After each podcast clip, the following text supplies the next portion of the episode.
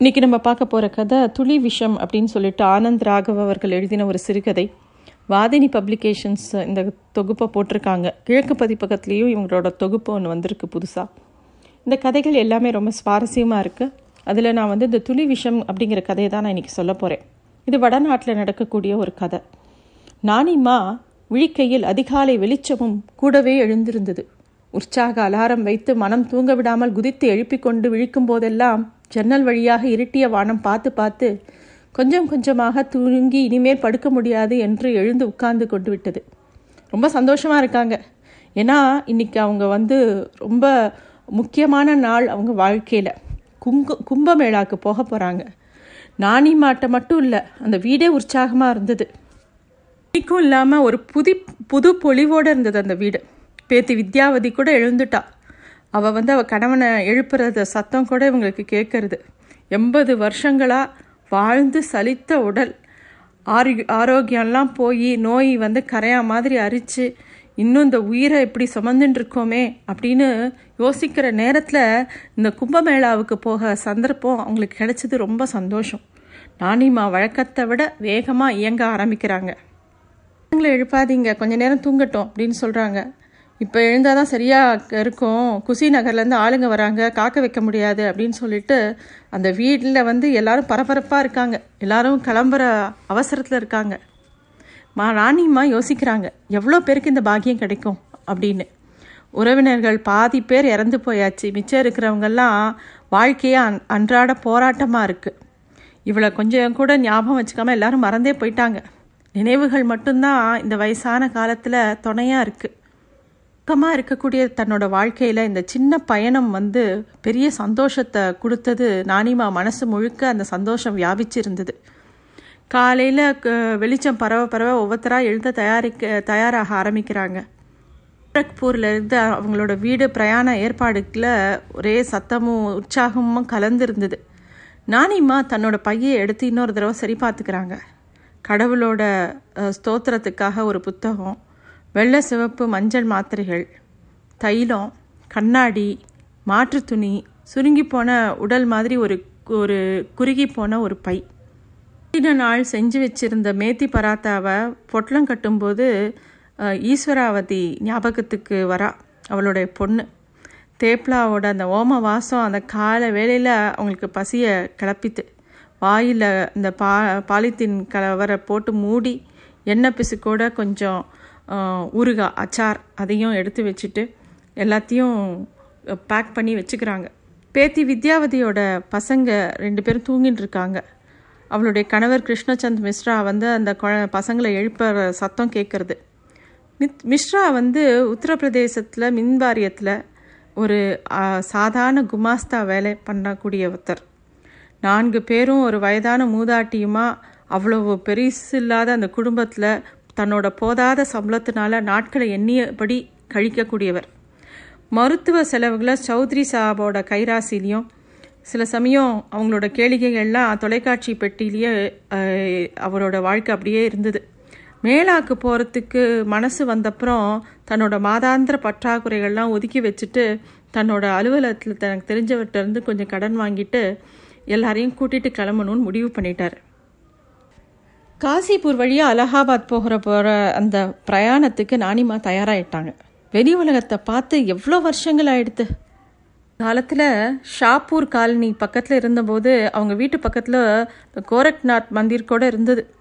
அப்போது நிறையா வாசலில் சிறுவர்கள் அவங்கன்னு அந்த இடமே உற்சாகமாக இருக்கும். இப்போ வீடு மாற்றி கொஞ்சம் உள் பக்கமாக வந்ததுலேருந்து கண் பார்வையும் மங்கி போச்சு. தெருவில் என்ன நடக்கிறதுன்னு தெரியல, வெளியிலையும் எங்கேயும் போக முடியல, அப்படியே முடங்கி போயிட்டாங்க வீட்டோட. அவங்களுக்கு தன்னோட உறவுக்கார பெண்மணி ஒத்தி ஒரு சாட்சியை பற்றி கூட ஞாபகம் வருது.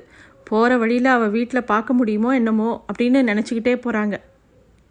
வண்டியில் அலகாபாத் போகிற அந்த பயண சந்தோஷத்தில் தன்னோட பேத்தியோட மகன்கள் ரத்னேஷ், ஜகன் 2 பேரும் ரொம்ப அமக்கலத்தோட தயாராகிட்டு இருந்தாங்க. ராணிமா அந்த சிறுவர்களுக்கு இணையாக அவங்களுக்கு மனசுலேயும் அவ்வளோ சந்தோஷமாக இருந்தது. கிருஷ்ணச்சந்து குளிச்சுட்டு நானிமா தயாராகிட்டிங்களா அப்படின்னு கேட்குறார். அவர் நானிமா அப்படின்னு கூப்பிட்டதே இவங்களுக்கு ரொம்ப ஆச்சரியமாக இருந்தது. ஹாஜி அப்படின்னு சொல்கிறாங்க.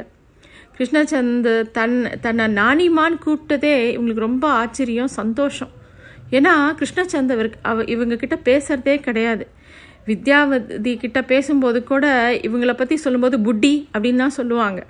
அது இவங்களுக்கு பழகி போச்சு.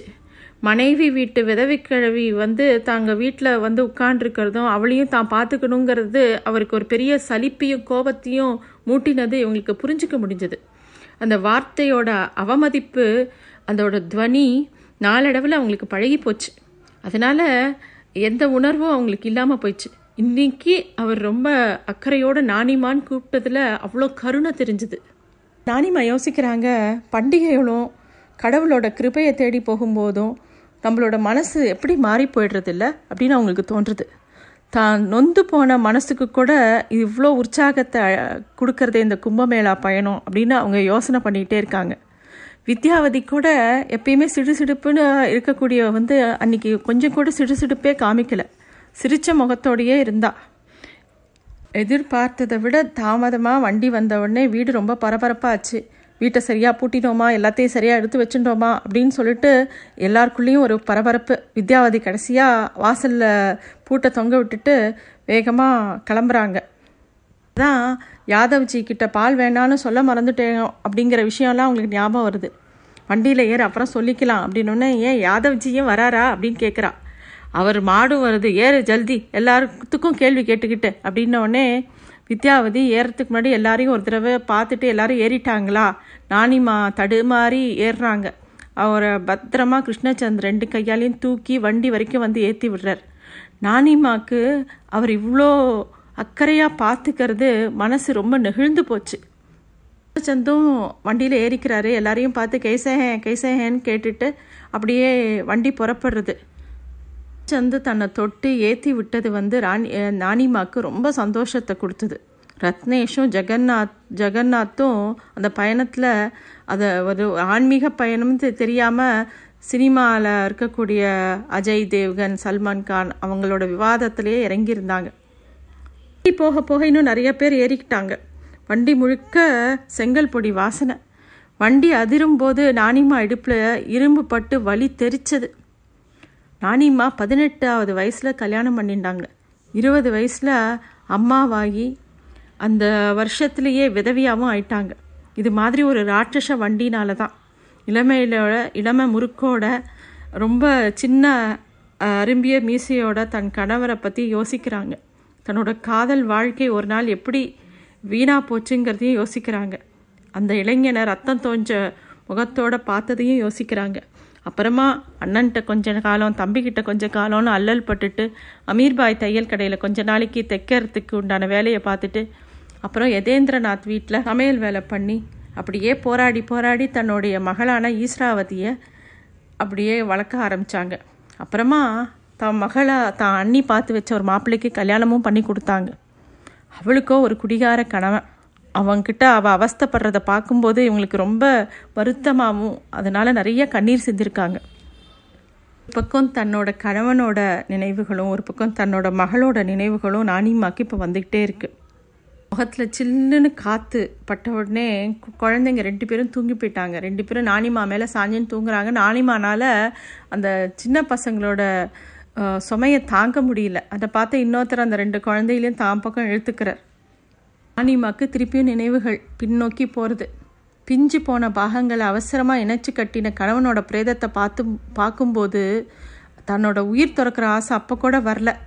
மரணம் கூட சரியான தருணத்தில் நிகழாவிட்டால் அது ஒரு துர்பாகியம்தான் அப்படிங்கிற உணர வச்சதுக்கு நிகரான ஒரு கொடுமையில் ஒரு நாள் அவங்களுக்கு வந்தது. ஊரெல்லாம் ரொம்ப சந்தோஷமாக இருக்க அவங்களோட வாழ்க்கையில் அன்னைக்கு ஒரு துக்க சமாச்சாரம் நடந்தது. அவளோட மகள் ஈஸ்வராவதி தூக்கத்திலேயே மாரடைப்பில் இறந்து போயிட்டா. அன்னைக்கு தான் நானிமாக்கு தான் உயிர் போயிருக்கக்கூடாதா அப்படின்னு பயங்கர சோகமாக இருந்தது. தூங்குற மாதிரி படுத்திருந்த மகளை பார்க்கும்போது அவங்களால தாங்கவே முடியல. நமக்கு வயசாகி தன்னோட வாரிசு சாவில் தன்னை முந்திக்கிறது பார்க்குற கொடுமையை அனுபவிக்க போன ஜென்மத்தில் மகாபாவம் பண்ணியிருக்கணும். விசாரிக்க வந்தவங்கெல்லாம் இந்த கிழவி இருக்கும்போது இவ போகணுமா அப்படின்னு அங்கால இச்சதை நினைக்காம இருக்க முடியல. இன்னைக்கு யோசிச்சு பார்க்குறாங்க. பூர்வ ஜென்ம பலனா தனக்கு கொஞ்சம் கொஞ்சமாக துடிக்க வைக்கிற வாழ்வோட பாவங்களெல்லாம் கழுவி அகற்ற ஈஸ்வரே பார்த்து கொடுத்த தினம். உயிர் போனால் பரவாயில்லங்கிற உணர்வு மேலோங்கி இருந்த வாழ்க்கைக்குள்ள நடுவில் இது ஒரு வசந்தமாக தினமான அவர்களுக்கு தோணித்து. அனிமா பானிச்சாகியே அப்படின்னு சொல்லிட்டு ஒரு பிளாஸ்டிக் குடுவை எடுத்துட்டு கிருஷ்ணச்சந்த் வந்து விசாரிக்கிறார். அந்த பாத்திரத்தை வாங்கி இவங்க ஜாக்கிரதையாக தண்ணி குடிக்கிறதுக்கு அவர் உதவியும் பண்ணுறார். அந்த தண்ணி குடிச்சிட்டு குடிக்கும்போது கொஞ்சம் தண்ணி செதறது. அப்போ கூட அவர் ரொம்ப பொறுமையாக தியான்சே அப்படிங்கிற கூட வச்சு குடிங்கன்னு அவர் சொன்னதே, கிருஷ்ணச்சந்த் அப்படி பேசினதே இவங்களுக்கு மனசுக்கு ரொம்ப நிறைவாக இருந்தது. மகள் இறந்தப்புறம் பேத்தி வித்யாவதி வீட்டில் தனியாக காலம் தள்ள வேண்டிய நிர்பந்தத்தில் நானிமா இவங்க வீட்டிலே இருக்கிற மாதிரி ஆகி போச்சு. சாப்பிட்டு உறங்கி ஜபம் பண்ணி அவங்க ரசிக்கிற புரியாத அந்த தொலைக்காட்சியை பார்த்துண்டு தனக்கு தானே பேசிண்டு அவங்க வாழ்க்கை அப்படி தான் போச்சு. 2 சின்ன அறைகள் இருக்கக்கூடிய வீடு தான் வித்யாவதியோட குடும்பம் இருந்த வீடு. அந்த முன் அறையில் ஒரு மூலையில் ஒதுங்கிக்கிட்டாங்க இந்த நானிமா. ஒரு சமயத்தில் உறுத்தும், யாராவது விருந்தினர்கள் வந்துட்டான்னா இந்த 5 அடி சதுரம் கூட நம்ம இருக்கோமே அப்படிங்கிறது மாதிரி குறுகுறுக்கும். அவங்க தொலைக்காட்சி பார்க்கும்போது இவங்களுக்கு இருமல் வந்தால் ஐயோ அவங்கெல்லாம் முகம் சிரிப்பாங்களேன்னு மனசுக்குள்ளே சங்கடப்படுத்தும். அடக்க முடியாமல் இருமல் தொடரும்போது நிறுத்தி தொலை அப்படிங்கிற மாதிரி கிருஷ்ணச்சந்த் முகம் திருப்பி இவங்களை பார்க்கும்போது அப்படியே கூசி போயிடும். அவங்களுக்கு வீட்டில் இருக்கக்கூடிய பொருள்கள் கூட நானிமா தன்னை திட்டுற மாதிரி உணர்ந்திருக்காங்க. தட்டு வைக்கும்போது கூட வெளிப்படுற அதிக ஓசை, சப்பாத்தி விழற வேகம், இந்த குறுகலான பாதையை மறைச்சபடி மெதுவாக நடக்கும்போது பின்னாடியிலேருந்து வெளிப்படுற உச் அப்படிங்கிற ஒரு அனாவசிய சத்தம், எல்லா அந்த சலிப்பும் எரிச்சலும் அவங்களுக்கு பழகிட்டு இருந்தது. இப்படிப்பட்ட இவங்க வாழ்க்கையில் இந்த மேளாவுக்கு போகிறது அப்படிங்கிறது ஒரு பெரிய விஷயமா இவங்களுக்கு தோணித்து. தாம் பாவங்கள் அத்தனையும் தொலைச்சிட்டு அடுத்த பறவையில் சந்தோஷமாக இருக்கணும் அப்படின்னு ஈஸ்வர்கிட்ட இந்த கும்பமேளாவில் பிரார்த்தனை வைக்கணும்னு நினைக்கிறாங்க. அப்படியே கலங்கிய கண்களோடு அப்படியே வெளியில் இருக்கக்கூடிய அந்த மரங்களெல்லாம் பார்த்துட்டே வராங்க. பரால்கஞ்சிலையும் ஆஜம்கரையிலையும் பிரயாண இடைவேளைக்காக வண்டியை நிறுத்தும்போது நானிமாவை கிருஷ்ணச்சந்த் ரொம்ப பத்திரமாக கூட்டின்னு போனார். ஒவ்வொரு தடவையும் அவளுக்கு வெக்கமாக இருந்தது. அவர் இதுவரைக்கும் பண்ணின அவமரியாதைகள் எல்லாத்தையும் மறந்துடலான்னு தோணித்து நானிமாக்கு. கிருஷ்ணச்சந்த், வித்யாவதி, அவளோட பசங்க, இந்த 600 சதுரடி வீடு ஏற்கனவே நிரம்பி இருக்கும்போது தான் மட்டும் அந்த வீட்டில் எந்த அறையிலையும் பொருந்தாமல் இருக்கும்போது அந்த குடும்பத்துக்கும் தனக்கும் சம்மந்தம் இல்லைன்னு நினச்ச காலம் போய் இப்போ தாங்கள் எல்லாரும் ஒரே குடும்பம் அப்படிங்கிற ஒரு நிறைவு நானிமா மனசில் வந்தது. இந்த நீண்ட பிரயாணத்தில் நானிமாவுக்கு நிறைய எதிர்பார்ப்பு இருந்தது. இன்னும் உற்சாகமாக வித்யாவதி வேற அதெல்லாம் பற்றி பேசிகிட்டே வந்தா, என்னெல்லாம் பார்க்கலாம், எப்படிலாம் இருக்கும் அப்படின்னு சொல்லிகிட்டே வரும்போது வித்யாவதி எப்பயுமே ஏதாவது சொல்லணுன்னா சுருக்கமாக ஒரு தடவை தான் சொல்லுவாள். காதில் விழலை அப்படின்னு நம்ம கேட்டோன்னா 2வது தடவை சொல்லும் போதே அதில் ஒரு எரிச்சல் இருக்கும். அப்படி இருக்கிறவ இன்றைக்கி ரொம்ப சந்தோஷமாகவே பேசின்னு வரா. மெல்ல மெல்ல போகக்கூடிய அந்த போக்குவரத்தை தாண்டி பிரயாக் வந்து சேர சாயந்தரம் ஆயிடுத்து. சங்கமம் வந்த உடனே நானிமாவுக்கு அவளையும் அறியாமல் கண்ணில் அப்படியே ஜலம் பெருகிறது. ஒரு பக்கம் வேத மந்திரங்கள் ஒலிக்க, அங்கங்கே பக்தி பாடல்கள் ஒலிக்க, எல்லா பக்கமும் ஒரே கூட்ட பிரவாகமாக ஓடுறது, ஜனத்திரள் எல்லா பக்கமும் ஓடுறது. நதிக்கரையில் அங்கங்கே ஆசிரமங்கள், அப்புறம் அங்கங்கே கடவுளோட சிலைகள், கடவுளோட இது படங்கள் எல்லா பக்கமும் இருக்குது. ஒரே ஆரவாரமாக இருக்குது. எல்லா பக்கமும் அலங்காரம், அங்கங்கே எல்லாரும் ஏதோ தின்பண்டங்களை வித்துட்டே இருக்காங்க. ஒரு பக்கம் ஊதுபத்தி, நெய், விதவிதமான வாசனை பொருட்களை வித்துட்டுருக்காங்க. தார தப்பட்டை, அங்கங்கே சூளம் ஏந்தி நிறைய சாமியார்கள், அவங்களுக்கு மத்தியில் உலவக்கூடிய நிறைய வெள்ளக்காரங்க எல்லாத்தையும் பார்க்குறாங்க. தூரத்தில் ஒரு ராசலீலா. நானிமாவுக்கு அப்படி உற்சாகம் தாங்கலை. அவங்க இந்த மாதிரி ஒரு காட்சியை பார்த்ததே இல்லை. ரொம்ப பரவசமாக இருந்தாங்க. கூட்டத்தில் வித்யாவதியோட கையை இறுக்கி பிடிச்சிட்டு இருந்தாங்க. மனசு பூரா அப்படியே உணர்ச்சி மயமாக இருந்தது. தங்கியிருந்த இடத்துல கூட அந்த பசங்க ரத்னேஷும் ஜெகனும் சினிமாவெல்லாம் மறந்துட்டு இப்போது மேளா கதையை பற்றி கேட்க ஆரம்பித்தாங்க. பாட்டிமா, தேவர்களும் ராட்சசர்களும் மந்தார மலையை பாம்பால் கடைஞ்சி எடுக்கிற அமிர்தம் அசுரர் கையில் சிக்காமல் கருடன் எடுத்துகிட்டு போகும்போது கொஞ்சம் சிந்தி இந்த நதி புனிதம் ஆயிடுத்து.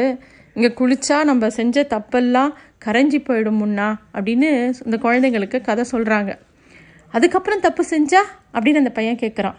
இதுக்கப்புறமும் நம்ம தப்பு செய்யாமல் இருக்கணும் பேட்டா அப்படின்னு அவங்க எடுத்து சொல்கிறாங்க. நான் தப்பு எதுவும் பண்ணலை, நான் குளிக்க மாட்டேன் அப்படின்னு சொல்லி ஒரு பேரன் சொல்கிறான். இந்த நதிகளோட சங்கமத்தில் கூட்டம் அலமோதித்து அங்கங்கே ஹோமம் வளர்த்துண்டு ஆகுதி பண்ணிண்டு நிறைய பேர் ஹரிபோல் ஹரிபோல்னு பக்தி கூக்குரல் எல்லா பக்கமும் கேட்டுகிட்டே இருந்தது. நானிம்மா கிருஷ்ணச்சந்தோட கைகளை ஒரு குழந்தை மாதிரி இறுக்கி பிடிச்சின்னு தண்ணியில் இறங்குறாங்க. தண்ணீர் அவ்வளோ சில்லுன்னு இருக்குது. அது வந்து மூச்சு முட்டித்து தண்ணீரில் முங்கி முங்கி எழும்போது ஒவ்வொரு கணமும் அவங்க கிட்டேருந்து ஏதோ ஒன்று விடுபட்டது மாதிரி உணர்றாங்க. புண்ணிய நதிகளோட சங்கமும் மக்களோட ஆரவாரத்தில் அந்த இடமே எல்லா பக்கமும் அமக்களமாக இருந்தது.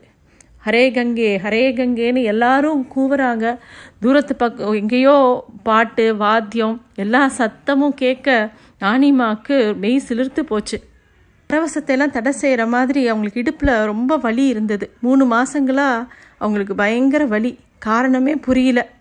கிருஷ்ணச்சந்துக்கோ ரொம்ப பெரிய சம்பளம் கிடையாது, வீட்டை பராமரிக்கிறதே பெரிய கஷ்டம்.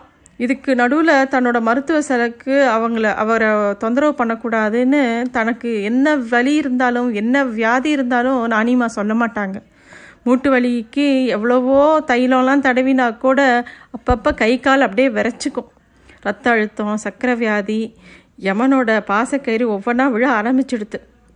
ஒரு சமயம் மருத்துவ பரிசோதனை பண்ணிவிட்டு விவரமாக நிறைய தாள்களோட வீட்டுக்கு வந்து ஏதோ கிரியாட்டின் டயாலிசிஸ் அப்படின்னு கிருஷ்ணச்சந்தும் வித்யாவும் வேறு ஒரு ரூமில் உட்காந்து பேசுகிறது இவங்க காதில் விழுந்தது. இவங்களுக்கு அதெல்லாம் புரியலை. இவங்க பாட்டுக்கு தைலம் தடவிண்டு படுத்து தூங்கிட்டாங்க. கிருஷ்ணச்சந்து நானிமாவை கைத்தாங்களாக கூட்டின்னு வந்து கொட்டையைக்குள்ளே வந்து உட்காந்து விற்கிறார். அவங்கக்கிட்ட சொல்கிறாரு, நாங்கள் சோமேஸ்வரர் கோயிலுக்கு போயிட்டு வந்துடுறோம், அவங்களால அது வரைக்கும் நடக்க முடியாது, வந்தப்புறம் நம்மளாம் கிளம்பி திரும்பி போயிடலாம், அது வரைக்கும் நீங்கள் இங்கே உட்காந்து ஓய்வெடுங்க அப்படிங்கிறாரு. இவங்களும் ஹாஞ்சி அப்படிங்கிறாரு. இதில் மேத்தி பராத்தா சாய் இருக்குது, பசிச்சா சாப்பிடுங்க, நாங்கள் வந்துடுறோம் அப்படின்னோடனே சரி அப்படின்னு சொல்லிட்டு இவங்க பேசாமல் உட்காந்துருக்காங்க. உணவு பொட்டலமும் கரிசனமாக அந்த கைகளை நீட்டி அவர் சொன்ன விதமும் இவங்களுக்கு மனசுக்குள்ளே பெரிய ஒரு உணர்ச்சி பிரவாகமாக அவங்க கையை இறுக்கி பிடிச்சிக்கிறார். என்ன வேணும்னு அவர் கேட்குறார். அவர் கேட்டது திருப்பியும் அவங்களோட கணவனை ஞாபகப்படுத்துறது. உண்மையிலேயே தன்னோட கணவன் இறக்காமல் இருந்திருந்தா தன்னோட பெண் பிள்ளைக்கு அப்புறம் இன்னொரு ஆண் பிள்ளை பிறந்து அந்த பையனுக்கு இப்போ இந்த கிருஷ்ணச்சந்த் வயசு இருக்கக்கூடும்ல அப்படின்னு யோசனை பண்ணுறாங்க. ஒன்றும் இல்லை பேட்டா, நான் காத்திருக்கேன் அப்படின்னு உட்காந்துருக்காங்க. கிருஷ்ணச்சந்த் நடந்து போகிறத பார்த்துனபடியே கண்ணை தொடச்சின்னு அங்கேயே உட்காந்துருக்காங்க. நதி ஜனங்கள் குளிச்ச ஆறாவாரத்தில் மண் கரசலாகி கலங்கி கழுவி கலைஞ்ச பாவங்கள்லாம் சுமந்தபடி சலனம் இல்லாமல் நகர்ந்துட்டு இருந்தது. மூலம் தெரியாத புண்ணிய ஊற்று வருடக்கணக்காக மனித சமுத்திரத்தை வாழ்விச்சு கொண்டிட்டே இருந்தது. இவ்வளவு பாவச்சுமையோடு இதோட புண்ணியம் இன்னும் பாக்கி இருக்கா என்ன அப்படின்னு ஒரு யோசனை எல்லாருக்கும் வரும். அடித்து சென்ற பாவங்கள் எங்கே போகின்றன? கடலில் கலந்து காற்றில் கரைந்து மழையாக பயிராக உணவாக மறுபடி நம்முள் கலந்து விடுகின்றனவா? பாவம் செய்யாத ஜனங்கள் இல்லாமல் இருந்தால் பாவச்சுமை இல்லாத உற்சாக நதியாக கரை புரண்டோடும் வெள்ளமாக பாயுமோ? ரத்னேஷ் கேட்ட மாதிரி இதுக்கப்புறமா செய்கிற பாவங்களை என்ன செய்யறது? அனிமாக்கு இது மாதிரி நிறைய ஆத்ம விசாரணைகள் மனசுக்குள்ளே ஓடின்னு இருந்தது. ஸ்தலத்தில் இந்த தண்ணீர் பெருக்கியும் அலை அலையாக திரள்ற மக்களையும் பார்க்கறது இதுதான் கடைசி தடவை அப்படின்னு மனசுக்குள்ளே யோசிக்கிறாங்க. தீர்த்தமாடலுக்கு அப்புறமா பிறப்பேதும் வேண்டாம், அந்த மாதிரி ஒரு வரத்தை ஈஸ்வரன் அளிக்கட்டும் தனக்கு அப்படின்னு வேண்டிக்கிறாங்க. ஒரு பக்கம் ஹரிபோல் ஹரிபோல்ங்கிற கூக்குரல் கேட்டுகிட்டே இருந்தது. கோவிந்த கிருஷ்ண ஜெய கோபால கிருஷ்ண ஜெயன்னு எங்கேயோ யாரோ பாடுற சத்தம் அந்த பஜனையெல்லாம் காதில் விழுந்தது. லேசாக பசி எடுத்தது. கொஞ்சம் ரொட்டி விண்டெடுத்து வாயில் போட்டுக்கிறாங்க. கொஞ்சம் சாயும் எடுத்து குடிக்கிறாங்க. மனசு நிறைஞ்சிருந்தது. கிருஷ்ணச்சந்த் குடும்பத்தோட வண்டியில் ஏறி கோரக்பூர் கிளம்பி போனது தெரியாமல் காற்றுல மிதந்த அந்த பாட்டை கேட்டபடி நானிம்மா காத்திருந்தா.